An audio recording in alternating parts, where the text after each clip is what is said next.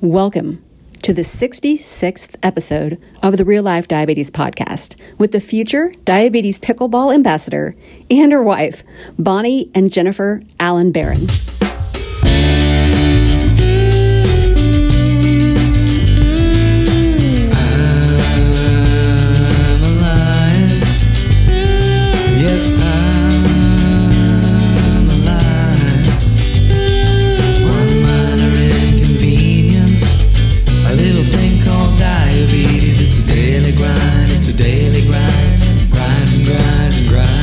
Thank you, as always, for listening, as I'm excited to share this second podcast with someone living with type 1 and their spouse.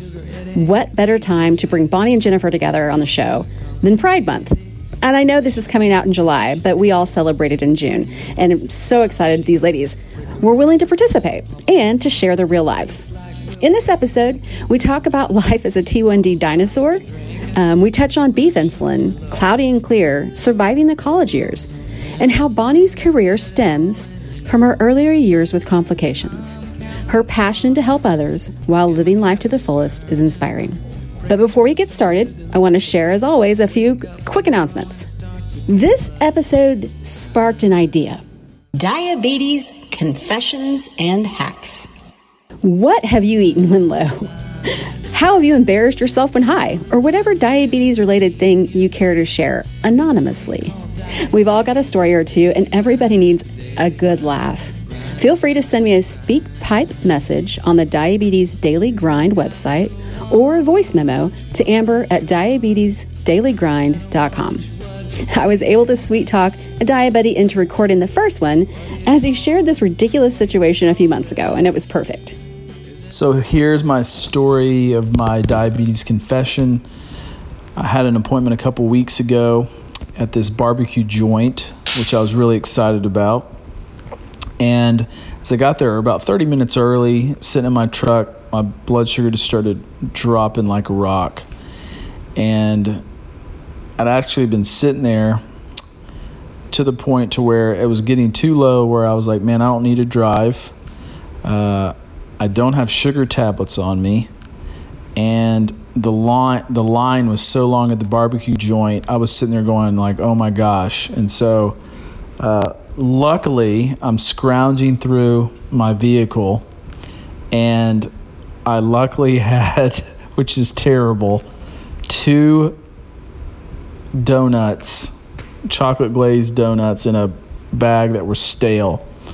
And uh, I just was like, well, for the sake of my sanity, me not having to leave and not having to leave this appointment, I've got to eat these stale donuts. So I destroyed them and ate them.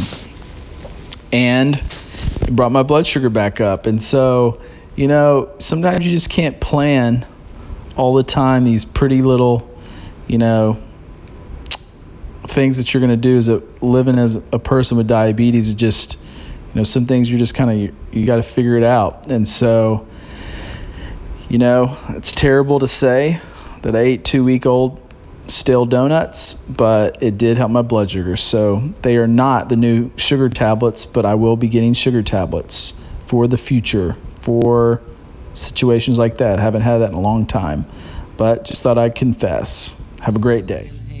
All right, announcement number two.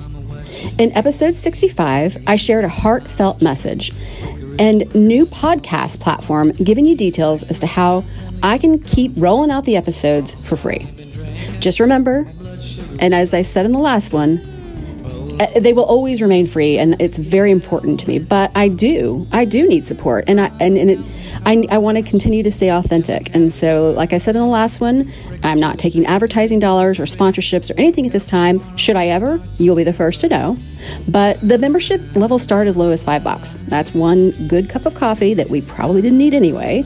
But if you can't, no worries. You know, uh, you know, just do what you can. All right. Um, and I've decided to sweeten the pot. After a ton of requests for a downloadable version of the theme song, I'm going to make it available. I'm going to make it available for membership levels $20 and above.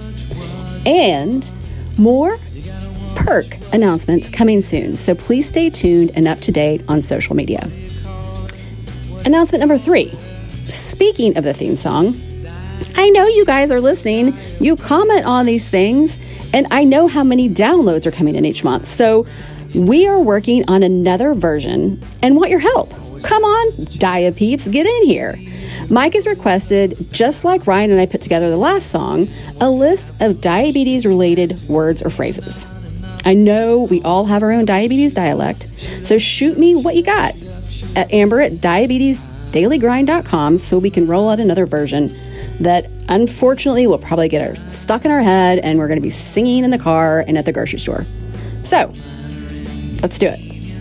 And episode, I mean, episode, my goodness. Announcement number four. Please continue to love, like, and share and comment on anything you see fit. And don't forget, I'm on Facebook, Twitter, Instagram, and LinkedIn. It's easy to find me. You don't even have to stalk me, I'm just out there. Well, enough rambling. I hope you laugh listening to this episode as much as we did recording it.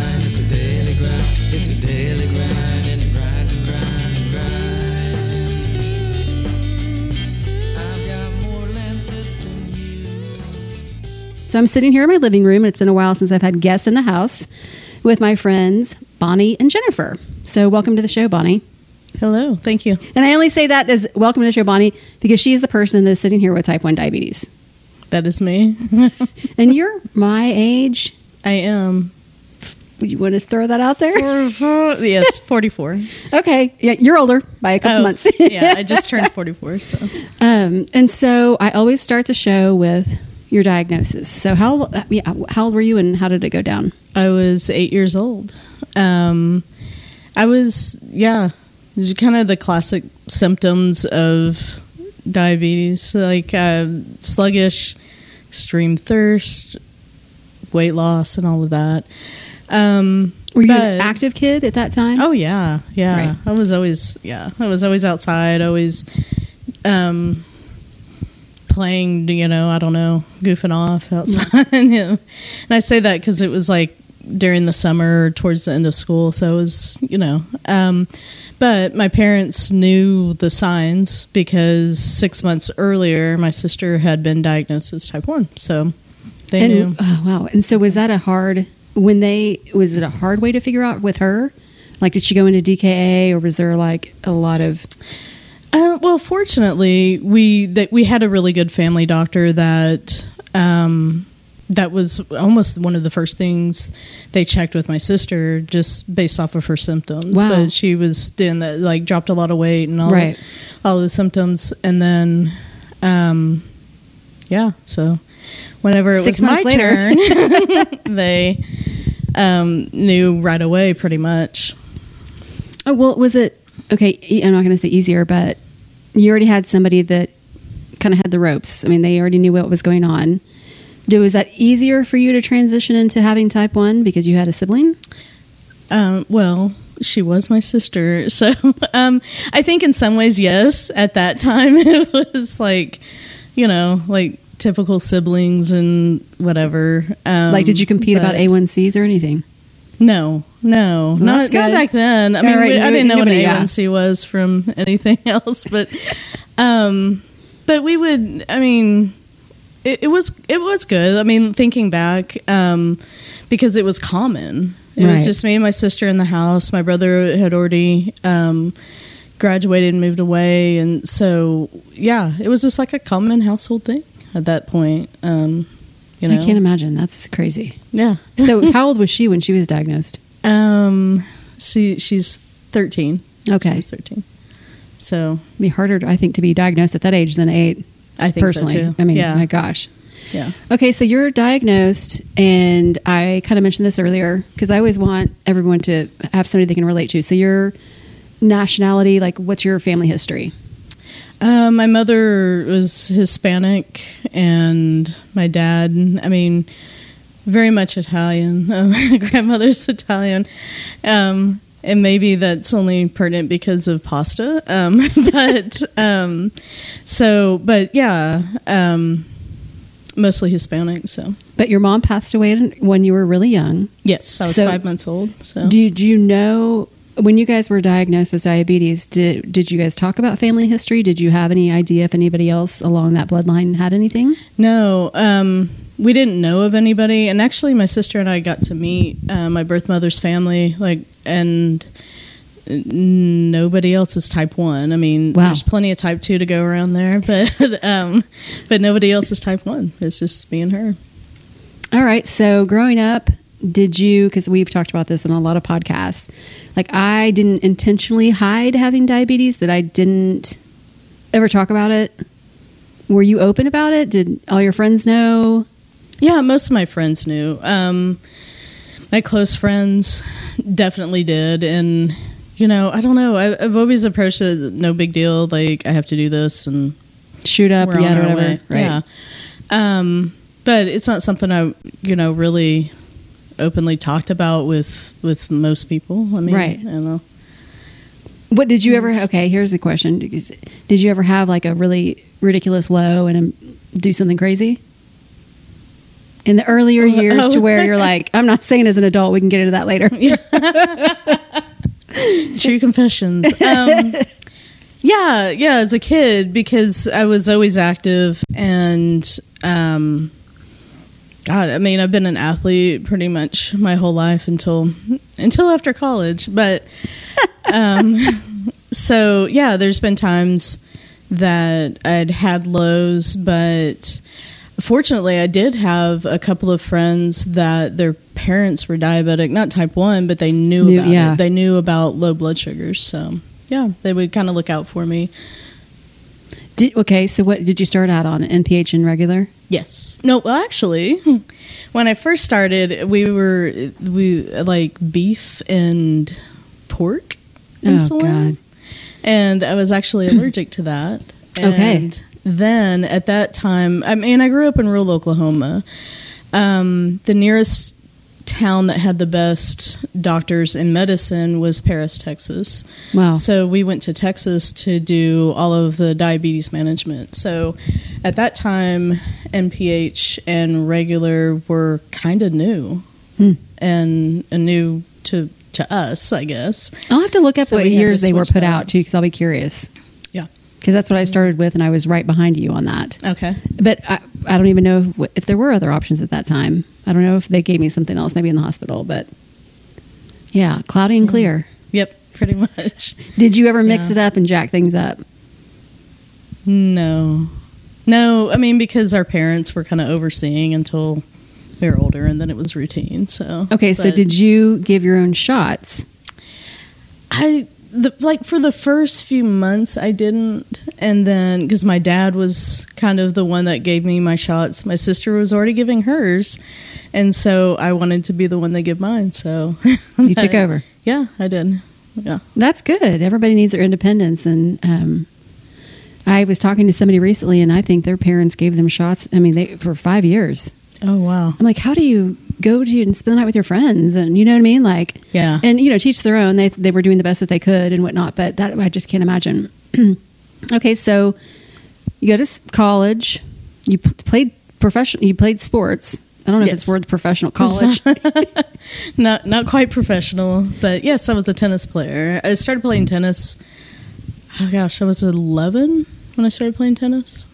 So, oddly enough, our town had a little tennis league that I just fell in love with the sport. So, and I was good. recruited, you know, um, to play in college. So, I was pretty fortunate with that. So- Scholarship. Yeah. Yes. Good for you. I mean, I don't mean to sound nonchalant or anything, but but yes. Oh, full Yes, ride, flip yeah. my hair. Whatever, yes. whatever. They were 4.0. I don't know about that. okay, so in college, uh, playing a college sport, because we have a lot of parents that ask about this. So, any tips or any things that happened during that period of time that were kind of uh, eye opening? Um, really, it, it, a lot of it kind of was just knowing where you're at before you. For me, before I would start a match or before I would start practice, knowing where I was at. Um, Where did you my try to be at that point? I mean, because you know you kind of want to. I mean, I. Where did you want to go in at? Um, a little over 150 Okay. around that. Um, but for tournament play, that was tough because Uh, I mean, tournaments for tennis, like high school or college, are not like you play a match and then you come back the next day, you play another match. Right. You're playing like all day, like two hour matches, three hour matches. And um, that one was tough because you just had emergency supplies, and it was almost like I'm just gonna eat whatever I feel like that day. Right. You know you're gonna be needing it. A lot. Yeah. Yeah, yeah. wow. So So did it ever? Did diabetes ever? Did it keep you from doing anything during that period of time? Um, well, I don't know that it did. I don't know that I approached it that way, but I also, because it was my college years, I also did not pay as close attention otherwise to it. Um, mostly I was worried about going low and didn't really care about the highs Right. and didn't pay attention to it. And I can admit that now because, I mean, I have good control now. So. Right. But during then, I mean, yeah. So, you know, I kind of just didn't really approach it that way. Well, and I can say, I mean, kudos for you for even testing. Like I wasn't testing very often. And looking back, I think of some really low times, like when I was a waitress at Victoria's Pasta Shop, to where I was straight up hallucinating. And the cook noticed I was like, I was about, I mean, I, to me, I thought I was about to have a seizure. Wow. and walked across the street and got a Snickers bar. They waited my tables for me, but it was holy shit moments, sweating through my clothes and Oh, wow. all that. Yeah. And okay, so that's the question. So not everybody feels their lows the same way. So how did you feel a low as a kid and has that changed now that you're in your 40s? Man, as a kid, I don't know that I caught it early on.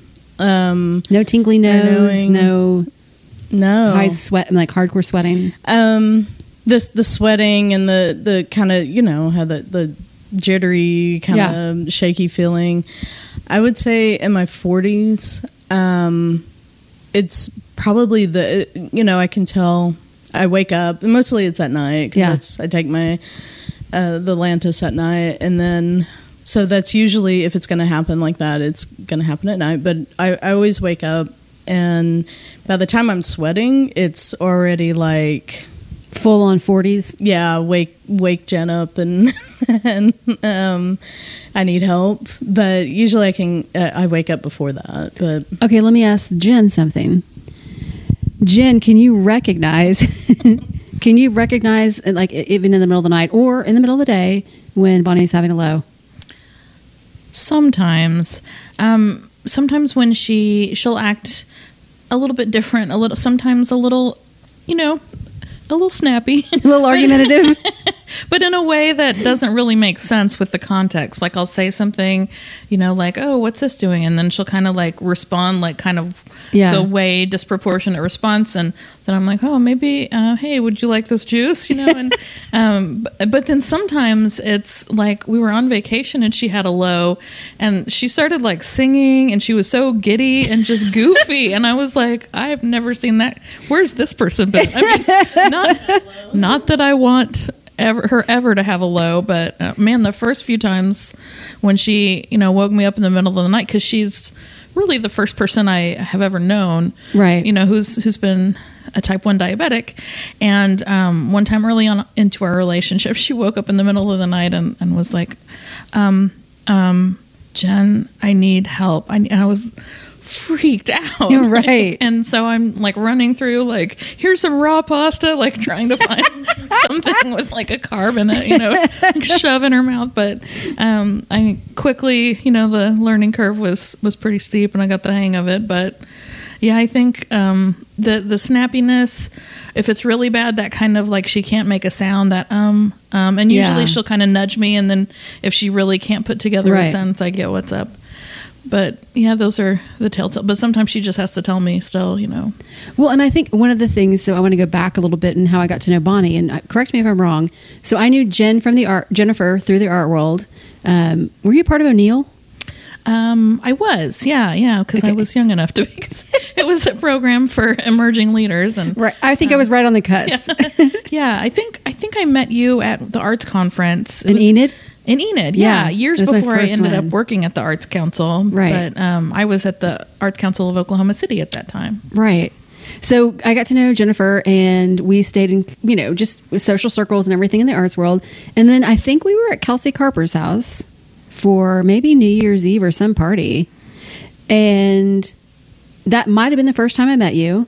And something was said, or maybe you brought it up about how I also had diabetes, and so I was asking you about your regimen or whatever. And I remember you telling me, and I think it was the first like diabetes hack, and I hadn't started the diabetes daily grind at this point that I recall. I'm pretty sure I hadn't. And you talked about, I think, giving if your blood sugar was low going into a meal, you gave your shot after your meal. No one's ever in my life mentioned that. And I was like, what? Yeah, um, that actually came um, pretty quickly after I had switched from NPH to regular, and I had like calculated my little formula about carbs, and I got full, and I didn't eat as much as I thought I would, and I had a really bad low, and after that, like it scared me because the insulin was new. So Yeah. after that, I mean, now I've got it to where I can, you know, give myself my shot beforehand, and or sometimes I even split it because I feel Yeah. like, um, like I'll, you know, you know you're going to have a uh, 36 grams of carbs or something going into this. Yeah, yeah. If it, especially if it's a big carb meal. Yeah. Um, which I try not to do too often, but um, but if it is, it seems like it helps it if I kind of split it before and after. So I've never split it, and it's not because I don't mind giving the shot. Okay, so you're this is where this is where archaic. Are We you st- are you still We are. syringes? Really Or no, do you use no, a pen? No, no, I use a pen. I went back to syringes you? Uh, when I had a really bad, I had a pin malfunction in another school. I was on vacation and I was like, screw this, because you could see at the bottle, you know, how much you have left. But anywho, it doesn't matter. I go back, but my other insulin is a pen. Oh, okay. So Yeah. Um, I've had that happen before with the pens, but I just use a syringe to pull it out. to pull it out. Yeah. Well, and now I know to travel with syringes just in case, like Yeah. if I'm using pins for both. Have you ever mixed your pins up? Oh well, my Lantus is still. Um, I still use a syringe for Lantus. I'm the exact opposite. Really? Okay, yeah.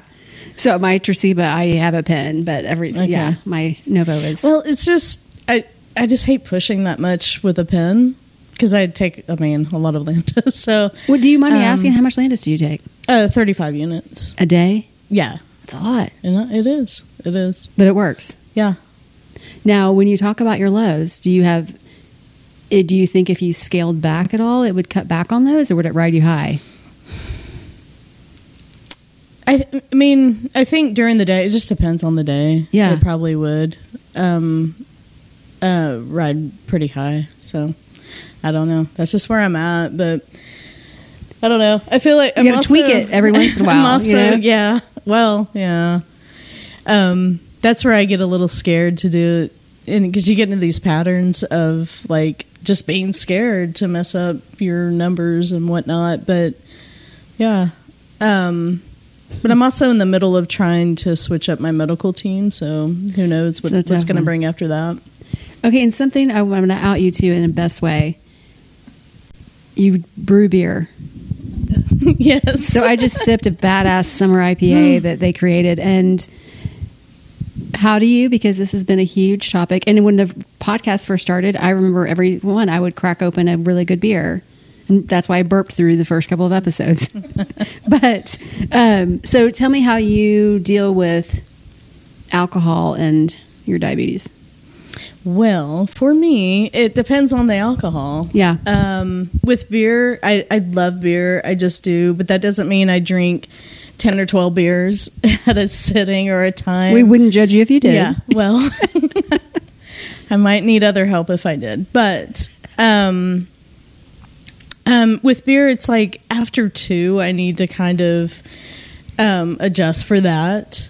Um, So will you give a couple units of insulin? yeah. So Yeah. you'll shoot. Why don't the God for the love? Why don't you get on a pump? Well, I, You could just dial up. I'm not I a pumper. I've never done it. So I'm just, you know what I mean? Like it would make drinking anything I don't mind. Yeah, it would. Yeah. It would. It would. Um, my sister actually just switched to a pump, and So maybe I'm still learning from her, but she loves it already, and so Ugh. I don't know. Um, Maybe she can give us notes. Yeah. Oh, she'd be happy to. Or those 10 year olds could show us.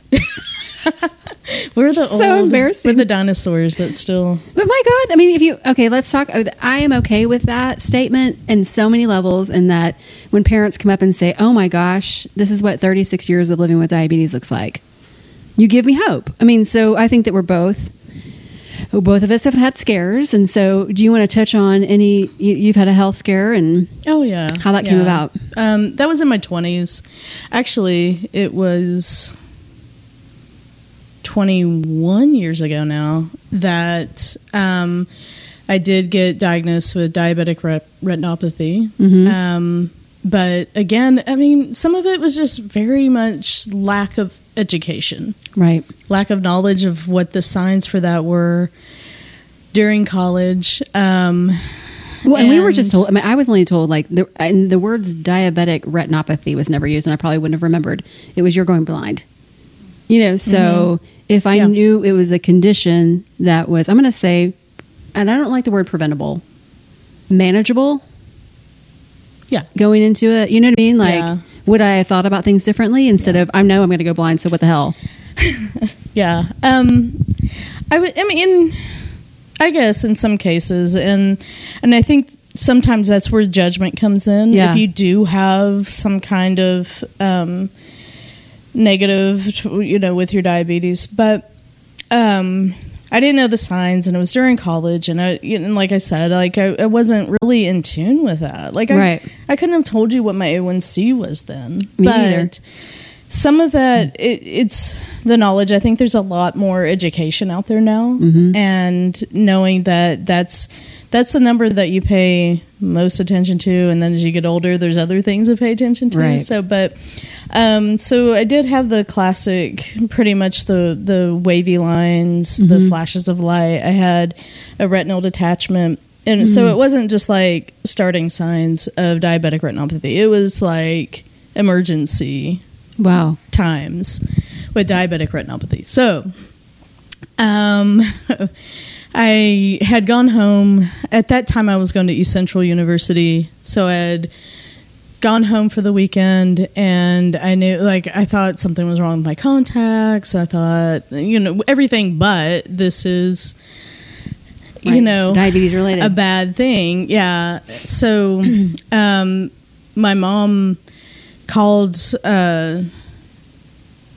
uh, the our doctor, and they he got it. I don't know, got us like into this whole roll of things. So, um, oh, ophthalmologist. Yeah. yes. So Nobody wants in- to know that name. Just yes. know that. I got into the ophthalmologist, and he he looked and he he just he happened to know one of the best surgeons, not uh, almost in the world, right. almost in the world, like um, at Tex, Texas Retina Specialties. Um, so he called him on a weekend and explained where I was at, what was happening, and I was down at Texas Retina Specialties, um, or, or Texas Retina Specialists at like Monday morning. It was like he called him on a Sunday, and I was there Monday morning That's great. and it was like I was in surgery.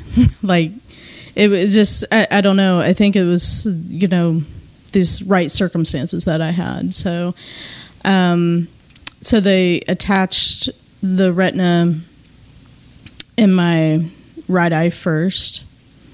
And then, as I was recovering, and, I, and this could be like a three-hour podcast just talking about the recovery alone. But as I was recovering and gaining my sight back in my right eye, my left eye detached, and I, you know, we knew what it was, so so we did my left eye, um, and it was. It And you're still in college during this, right? Yes, I'm still in college. It was during um, the winter break. Okay, That I noticed. yeah. So so I had time to do the surgeries and and fit those in. It was just a really really crazy time. Um, and extremely scary, extremely scary because when I say that, like oh you can go blind. Like i i couldn't see. I couldn't see. And and it was like there goes everything. There goes driving. There goes there goes Tennis. tennis, There goes i was still playing tennis.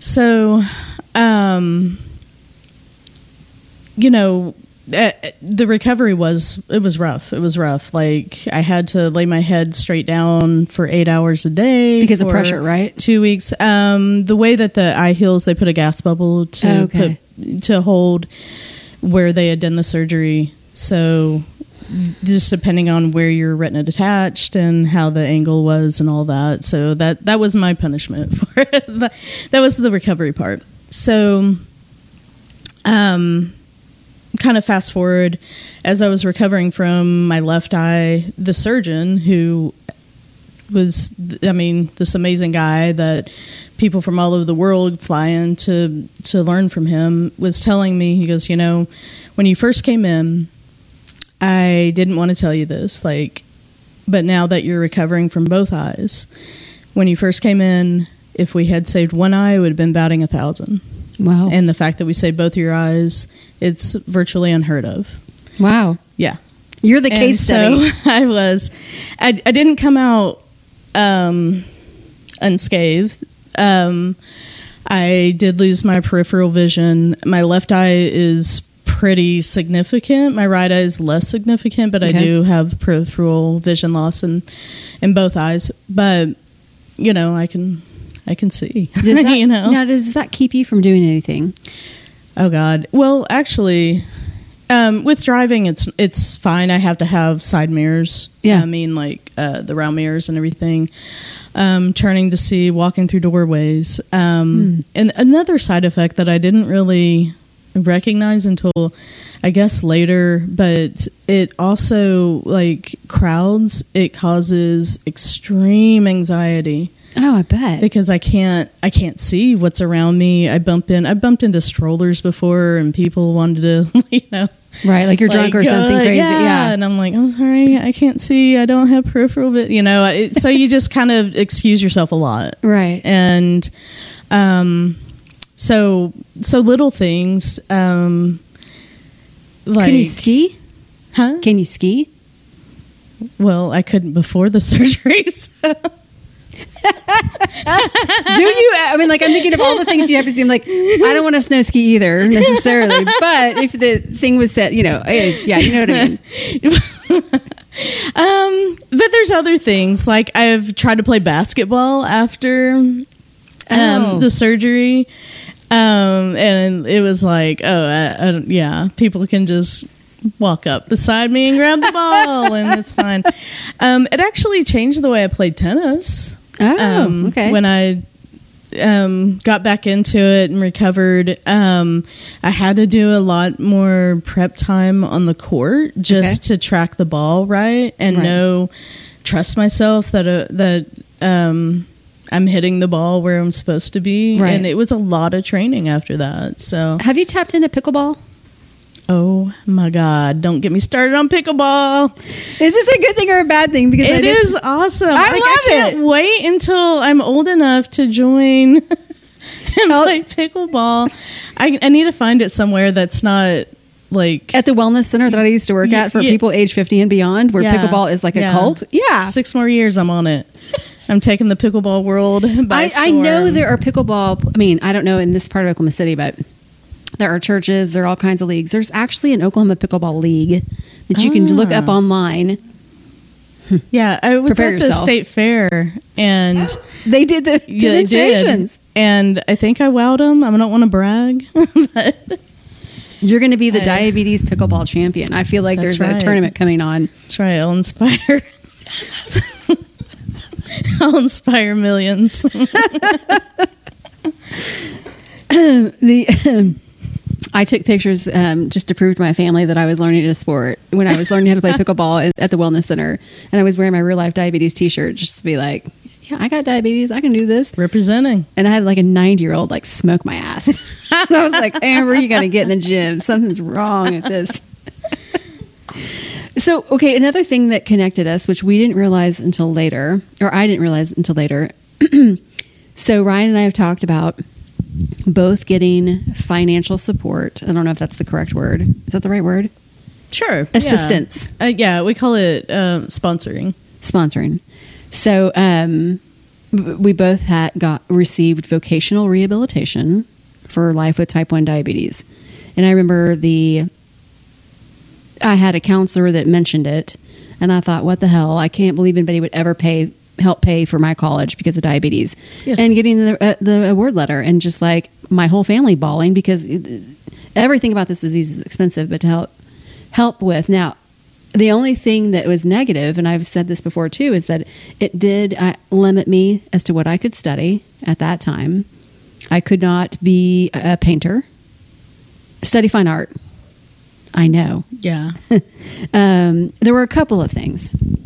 And their explanation for that, not that I wanted to be a painter, but it was if you lost your eyesight, would you still be employable? And that's, again, understandable. Ironically, after graduating with an environmental science degree or geography degree, I uh, opened a gallery. it's like, I may not be able to paint, but by God, other people can. But, and it wasn't intentional, actually, but it's just kind of funny how all those things. So you work for that department. hmm The Department of Rehabilitation Services. And the woman, and you were friends with the woman who helped really push my paperwork through. Yes. She was amazing. Yeah. Donna DeSalvo. Am I saying that correctly? Yeah. DeSalvo. DeSalvo. I remember even whenever I applied to do an internship at Disney World, she was like, I don't know, this is going to be hard. But she filled out everything, made sure I was taken care of, and I was able to, not that they paid for it, but helped kind of offset some things. And it was, Yeah. it was awesome. And so, is that still available for people with type 1? Absolutely, it is. Um, How many pages of paperwork do you have to fill yeah. out? Oh, it's a bunch because it's still the government. Um, but yes, and you know, at the time there's different focuses, but um, I've been a counselor for the Department of Rehab for 17 years now. So That's awesome. But no, I mean we're not in it to limit or predict the future. So things have changed Right. since. Um, I mean, but we do have to take into account if part of the vocational guidance part of that is you know um, Being employed. yeah yeah Everybody- that's our yeah. sole focus so that's why we help people go to college um, because whatever somebody's employment goal is if it requires a college degree then um, that's what we're there to help for ma- uh, help with so um, you know uh, yeah i don't know i don't want to critique donna's strategies with saying but um but And that was 25 plus years ago. Yes, It was yes. 1994. Um, I 25 years ago. actually, I actually um, got assistance too through through Voc Rehab or the, we call it Voc Rehab or Department of Rehab. So, um, but things were a lot different when I went through it than versus how it's handled now. Right. So, and a lot of it has to do with government regulations and what they want to see now. Oh yeah, yeah, it definitely is. Um, but there's a lot of more. There's a lot more options out Right. too for training. So there's a lot of different focuses that we look at. So So, you know, uh, recently we both did the JDRF video. yes, Is there any, are you involved with any other diabetes community things? I wasn't until I started all this. yeah. So, I'm not. I'm not. I'm not opposed to it. Right. at all. Um, but I think in a lot of ways, well, I definitely know that because of my complications from diabetes, um, it did lead me to my career. Like during that whole time is where I found um, rehab counseling, and that's and I happened to be at the right college at the right time that it was there. So I don't know. In some ways, I feel like because I have worked with type ones on my caseload, um, I specifically work with high school students with Right. disabilities. So I've met a few um, parents of type ones just um, me going to speaking engagements at the schools and Right. stuff. So, but um, you know, outside of that, I, I don't. But I'm not opposed to it at all. I don't know. any diabetes hacks? Anything besides splitting your your dosage and things like that. Again, rocket like it was my rockets were going off when you said that to me. Anything else that you do that you feel like you weren't taught but that you learned? I don't know. That's really hard to say. That is a hard question, and I apologize Yeah. for not prepping you earlier in the deal. Um, I don't know. I don't know that I would have any that are worth that that anybody else doesn't know. Um, You'd be surprised. A lot of people. I mean, well, and okay, so random. You have a couple of dogs. mhm. Do any of your dogs sense your lows? No, they don't care. Although one night, my little Chihuahua guy, um, I had like a really bad low, like one of those lows where you're kind of like get stuck, like you sit up in bed and then it's hard to move because You have no idea what's going You're just on. sitting there, Right. and um, I yeah, and but he wouldn't leave me alone, and he kept pawing at me. So maybe there's hope. I don't know. Was he a rescue? yes, Okay, well that'd be a really cheap diabetes awareness dog. It if you were would. to, to have yeah your Chihuahua help you out. Well, Jennifer, is there anything you want to chime in as being the, the life partner of somebody with type one diabetes? Um, gosh, I don't know. I mean, I think she's really covered it all. It's, I mean, it's been kind of new to me, and you know, at first, one of the the things I noticed about Bonnie was that um, she was a little bit protective about her her diabetes care, and I think.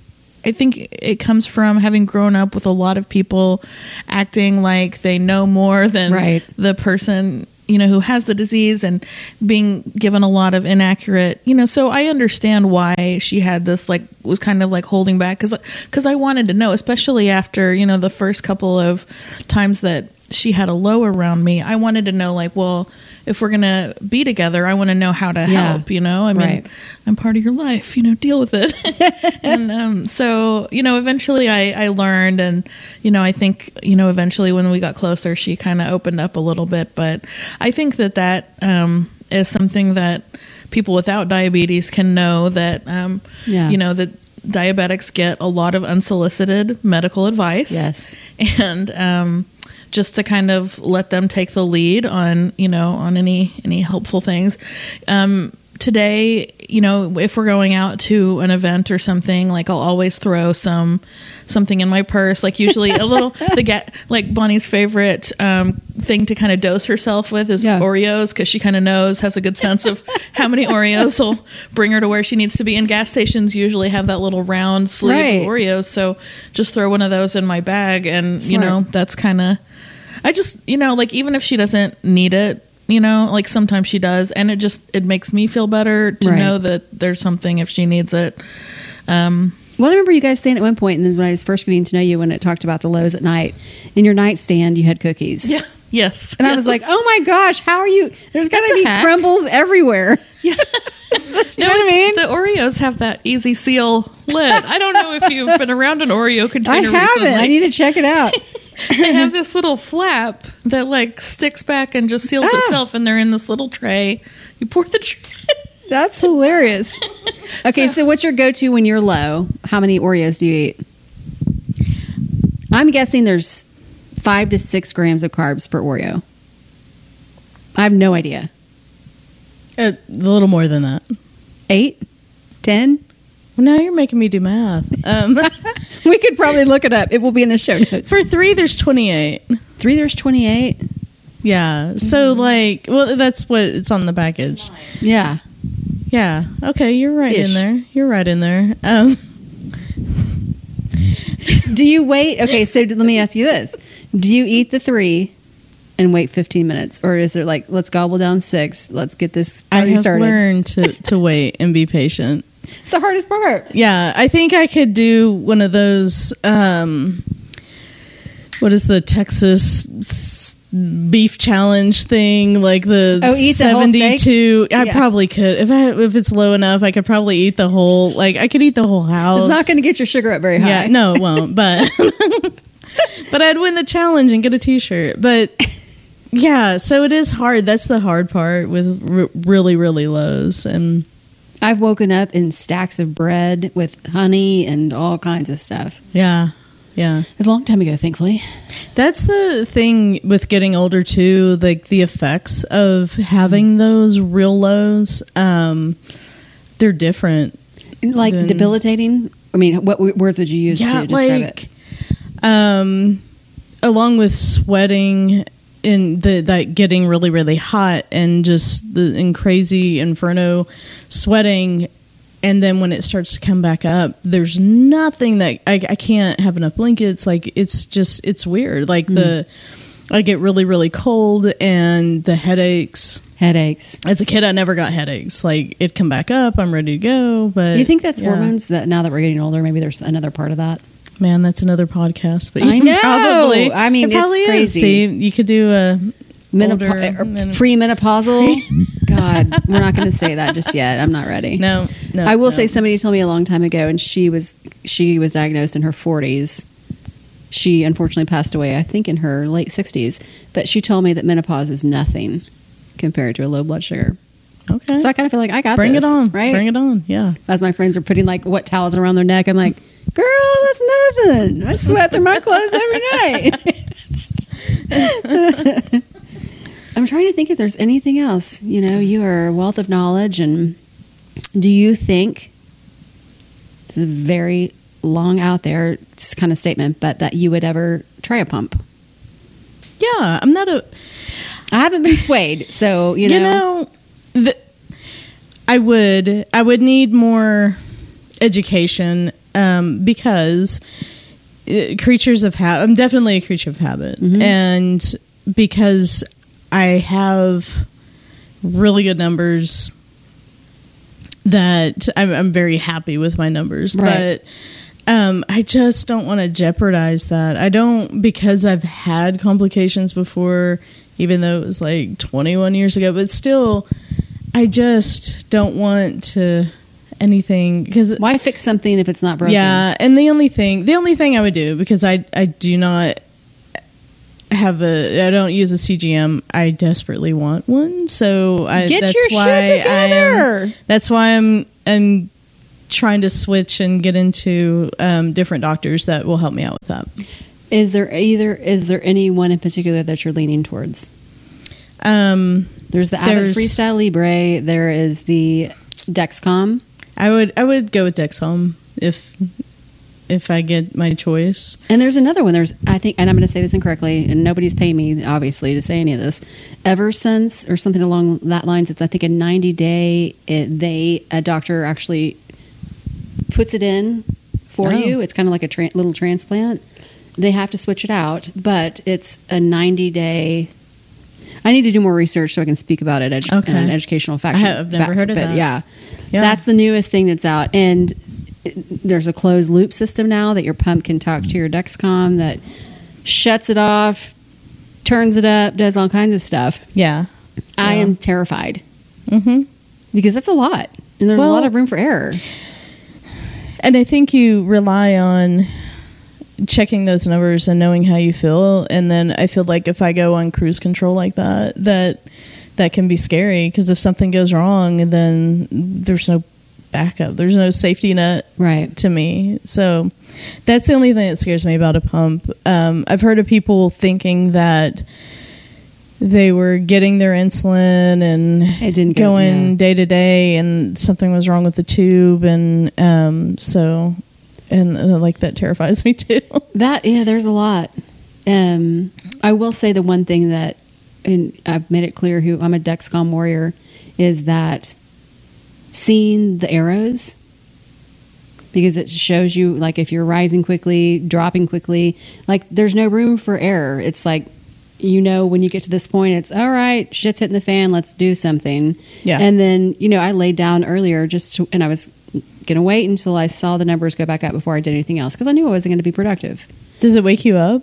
It does. There are alarms, and you get to set it. So, Yeah. because I don't have a lot of highs, I set my alarm at 300 because I'm rarely in the 200s, and that's mm-hmm. like it's rare that that goes off. Now I have my one low at 70 and then an urgent low at 55, but I usually feel it beforehand. Yeah. But if I'm at 120 and I see a double arrows down, I'm going to act immediately because it's dropping so quickly. I'd rather have a little bit more a little bit more carbs and sugar in my system so that it doesn't Bottom hit the out. 55. Yeah. Right. Yeah. I'd rather ride that wave a little bit differently. Where do you start filling up?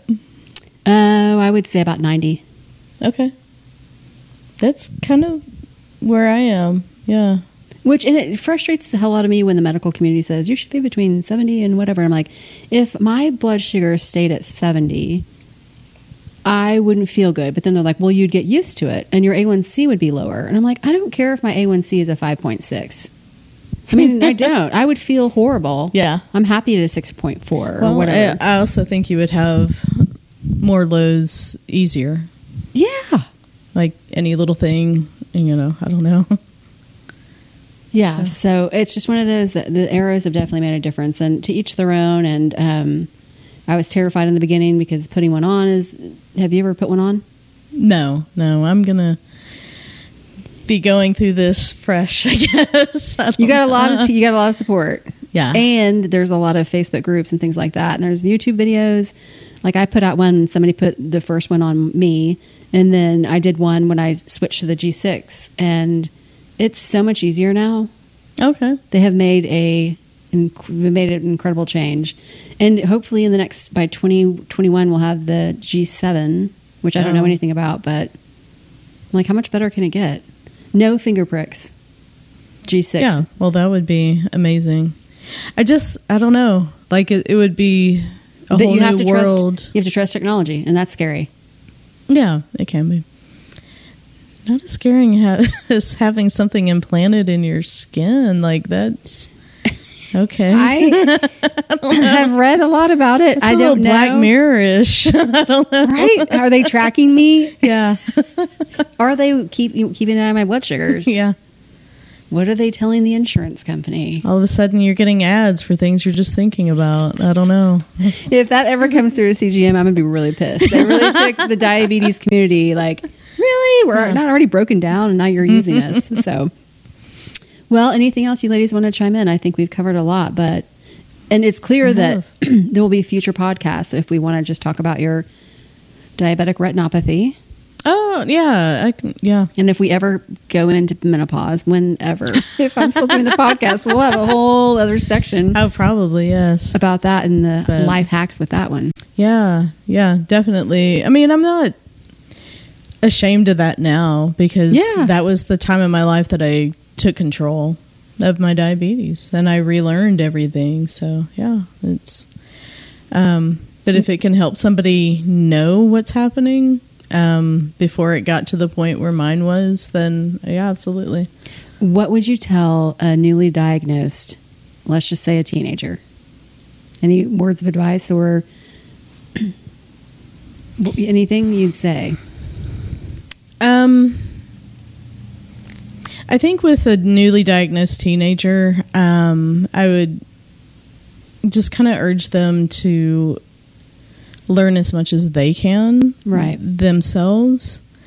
Um, I also would urge parents to be a partner with the diabetes and Right. not the commander That's a good way of putting it.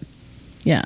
Um, because it, and even like preteen or even at a young age, because at that point it's the parents' diabetes. Yeah. And as anybody like grows up with that, and I don't know your experience, but I know mine, and you know, feeling like you're in trouble because your blood sugar was high or whatever. I mean, the the CGM or um, or I mean, just testing your blood sugar is a tool.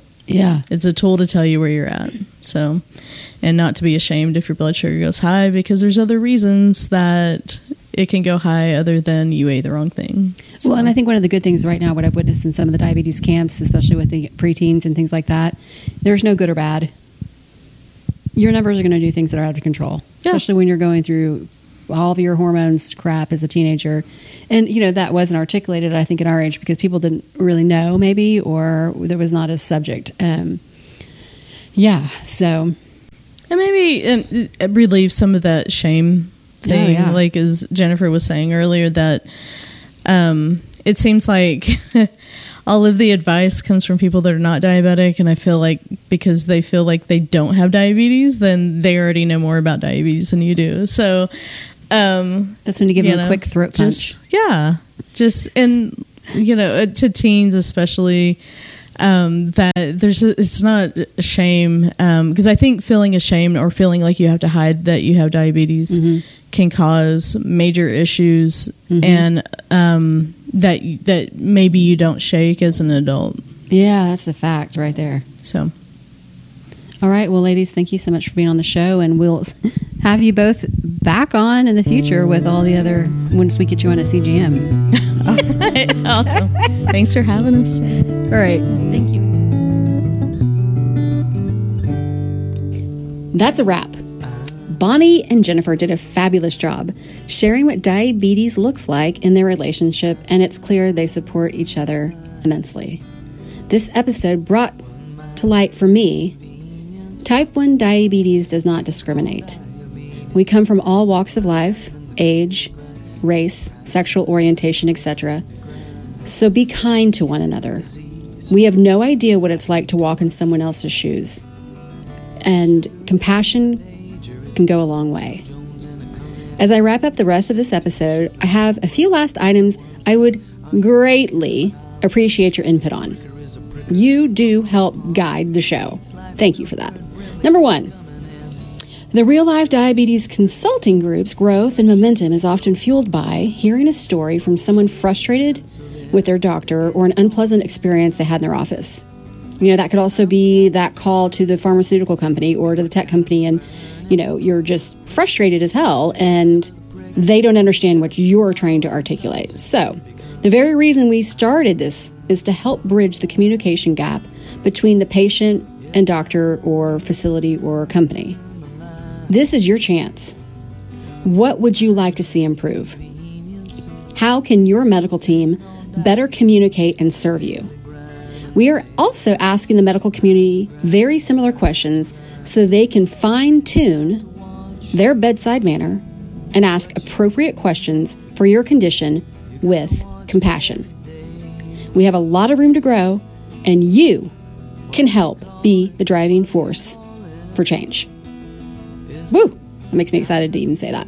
Number two, in an effort to reach all people living with diabetes and the loved ones affected by it, I'm curious how do you stay up to date on what's going on in the diabetes world? Whether that's the new technology, whether it's that it's Mental Health Month, um, that there's a new medication out.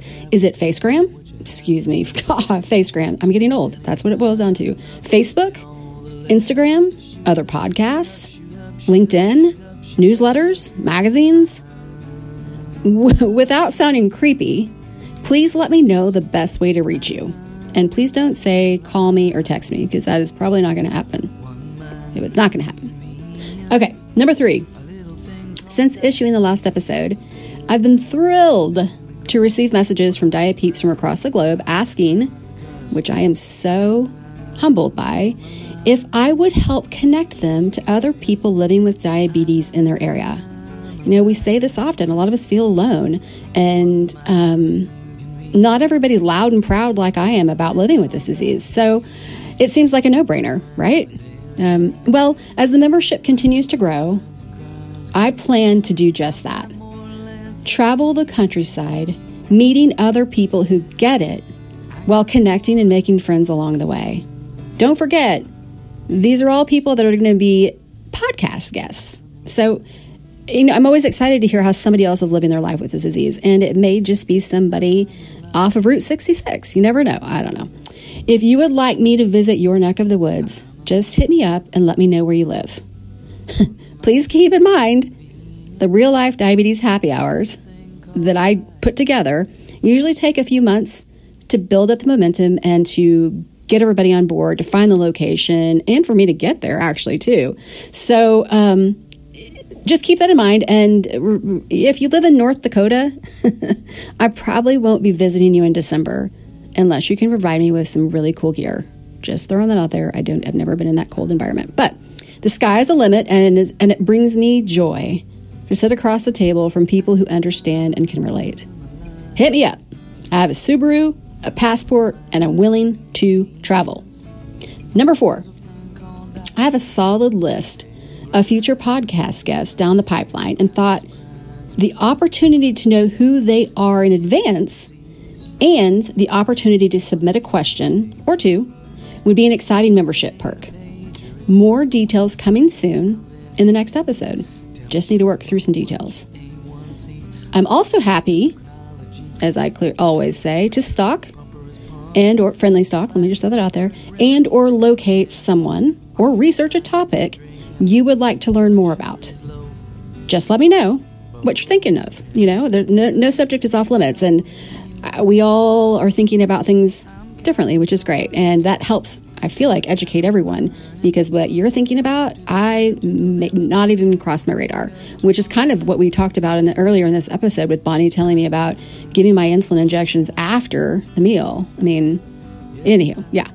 Um, so, with all of those items, if you have feedback, ideas, comments, or complaints, and I really hope you do have more of the ideas and comments and complaints, but uh, please send them to Amber at diabetesdailygrind.com and I will get back to you um, as soon as I can. I'm hope I'm hoping to be flooded by this because I'm excited for all these opportunities and it really is about finding your voice even if it's anonymously through the confessions and hacks or whatever. It still you you found your voice if you and I can help put that out there. So Thank you so much for loving, liking, and sharing, for listening, for sharing this message with other people. Because just think if it this podcast has made an impact or the blog on your life, good or bad, really. It's you know I've learned about a lot of stuff with diabetes I just didn't want to know about. Um, share it with somebody else. You never know who needs that information. And as we're talking about compassion and um, caring for others, I'm hoping this will be a very positive outlet for everyone. So I'm excited for what's ahead, as I said in the last one. And as always, cheers to the highs and lows, everyone.